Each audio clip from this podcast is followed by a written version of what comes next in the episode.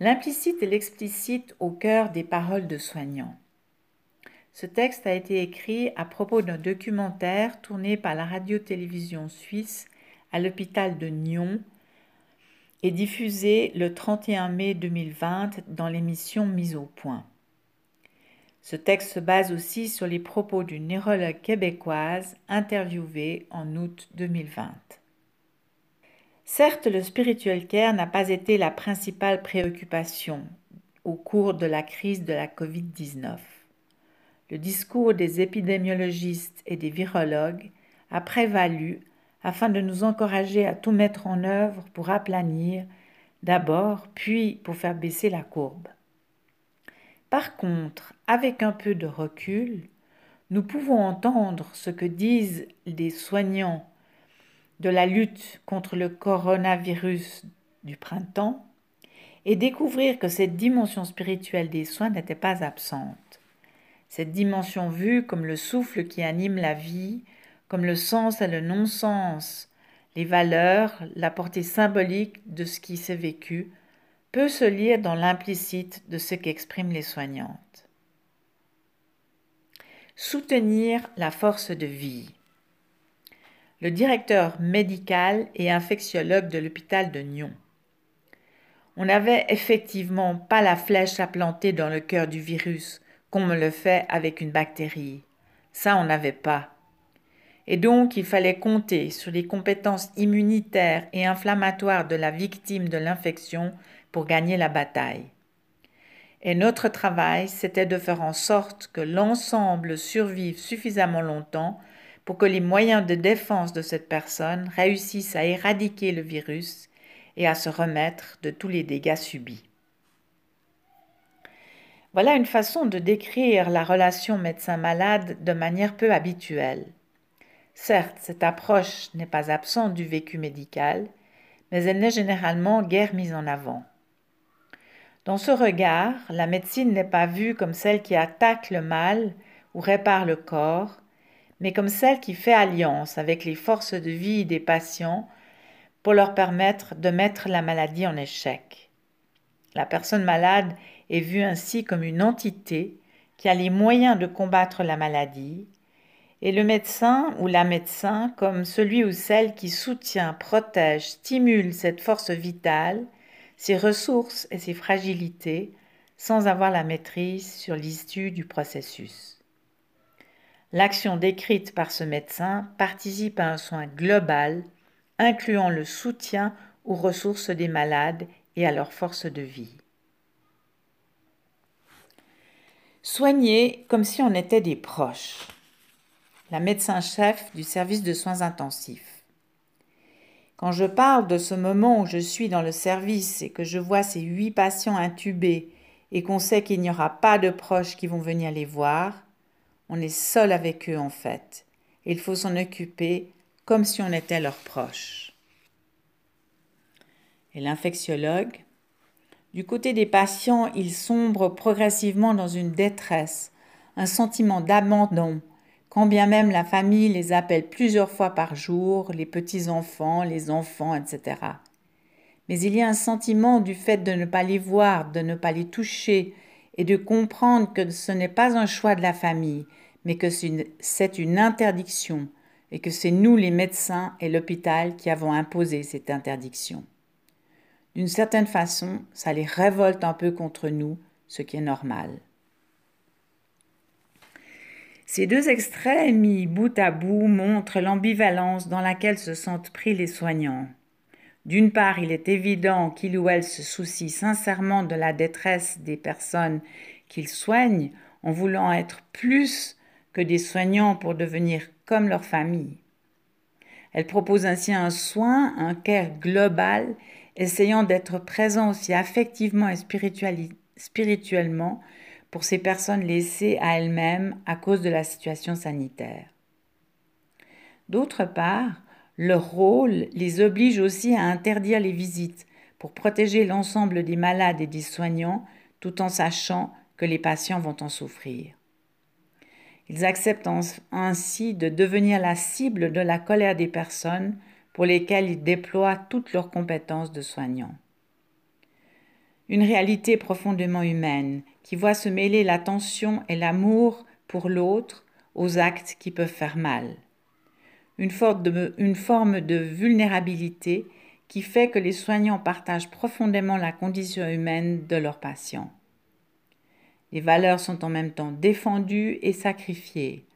Les soignants affirment la compassion, le don de soi pour soutenir les malades et en même temps sacrifient cet élan en interdisant à ces personnes de voir et sentir ceux et celles qui leur feraient le plus de bien. Une neurologue interviewée au Québec réagit ainsi à l'accompagnement des familles dans son unité. On a tous ressenti une forme d'ambivalence, mais pas tellement celle de devoir interdire les visites aux familles en même temps que nous prenions soin de leurs proches.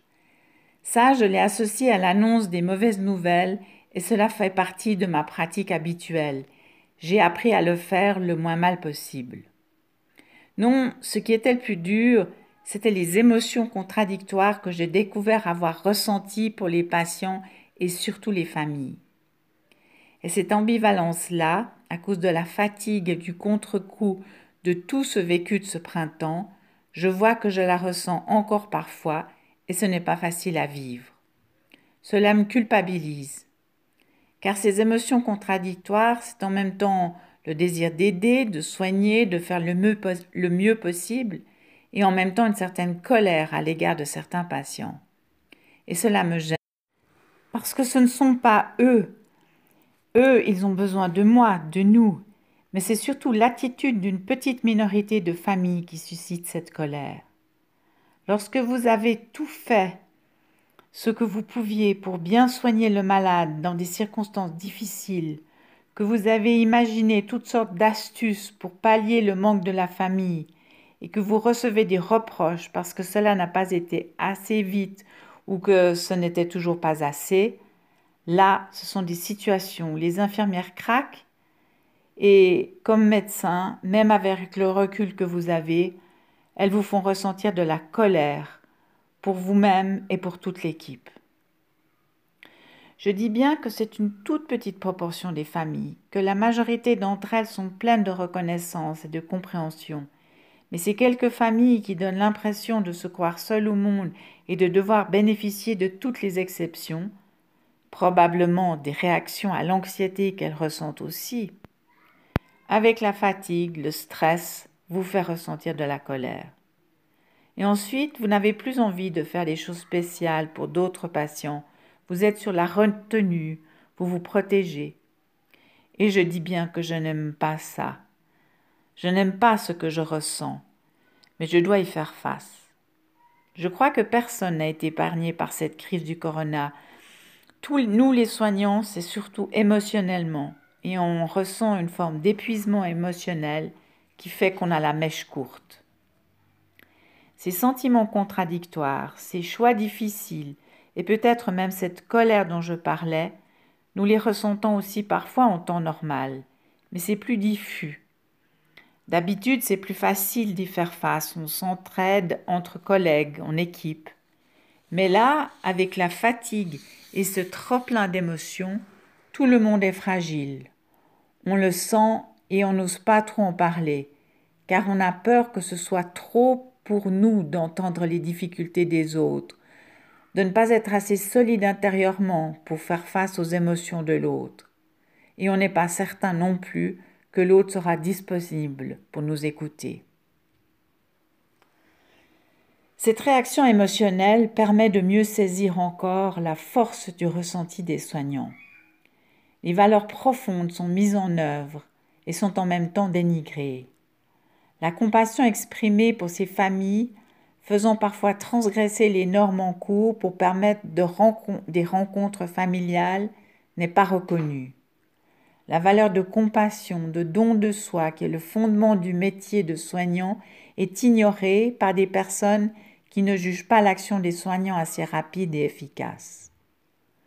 Beaucoup ont dit on a fait notre travail, c'était normal d'en faire plus que d'habitude. Mais cette description du vécu de cette médecin nous montre combien il a fallu puiser ses forces profondément pour donner, pour inventer toujours plus, afin de répondre aux besoins des malades et de leurs familles. Ce don de soi demande reconnaissance, une reconnaissance du même ordre que le don, une reconnaissance qui va au-delà de ce qui est habituel de faire. Nous sommes toujours là, regardez-nous. L'infirmière coordinatrice du pôle urgence. Il faut se rappeler finalement que cette crise-là, ça a juste mis en lumière notre profession. Il faut se rappeler que les soignants travaillent tous les jours de l'année, H24. Les urgences sont toujours ouvertes, prennent toujours les patients en charge. Et ce n'est pas le coronavirus qu'il faut découvrir, et ce n'est pas avec le coronavirus qu'il faut découvrir que tout d'un coup ça existe. C'est ça qui est quand même hallucinant. On met en lumière des professions qui ont toujours existé, mais qui n'ont jamais été valorisées la médecin québécoise. Je pense que beaucoup de tâches de soignantes ont été reconnues à leur plus juste valeur. On a, on a découvert que beaucoup de choses qui semblaient acquises ne l'étaient en fait pas. Par exemple, offrir les soins de base, nourrir, laver, être en relation. On a découvert que ce n'était pas si évident dans plusieurs lieux de soins au Québec. On a découvert combien il manquait de préposés aux bénéficiaires, d'aides-soignants, pour offrir ces soins absolument nécessaires, particulièrement dans les, personnes pour, dans les maisons pour personnes âgées. Cette profession a certainement été revalorisée. Le gouvernement a permis la formation et le recrutement de nombre d'entre eux. La crise a permis de mettre en lumière leur travail et les carences du système de soins. J'espère beaucoup que cette valorisation va persister après la pandémie. J'espère aussi que la population va soutenir les infirmières au moment de la deuxième vague qui arrive et qu'on saura reconnaître leur travail auprès des patients, mais aussi les moments nécessaires dans la journée pour absorber les émotions, pour rebondir plus fort et ne pas s'épuiser. Nous avons tous redécouvert l'importance des valeurs humaines, d'attention à l'autre et le prix de la présence de qualité.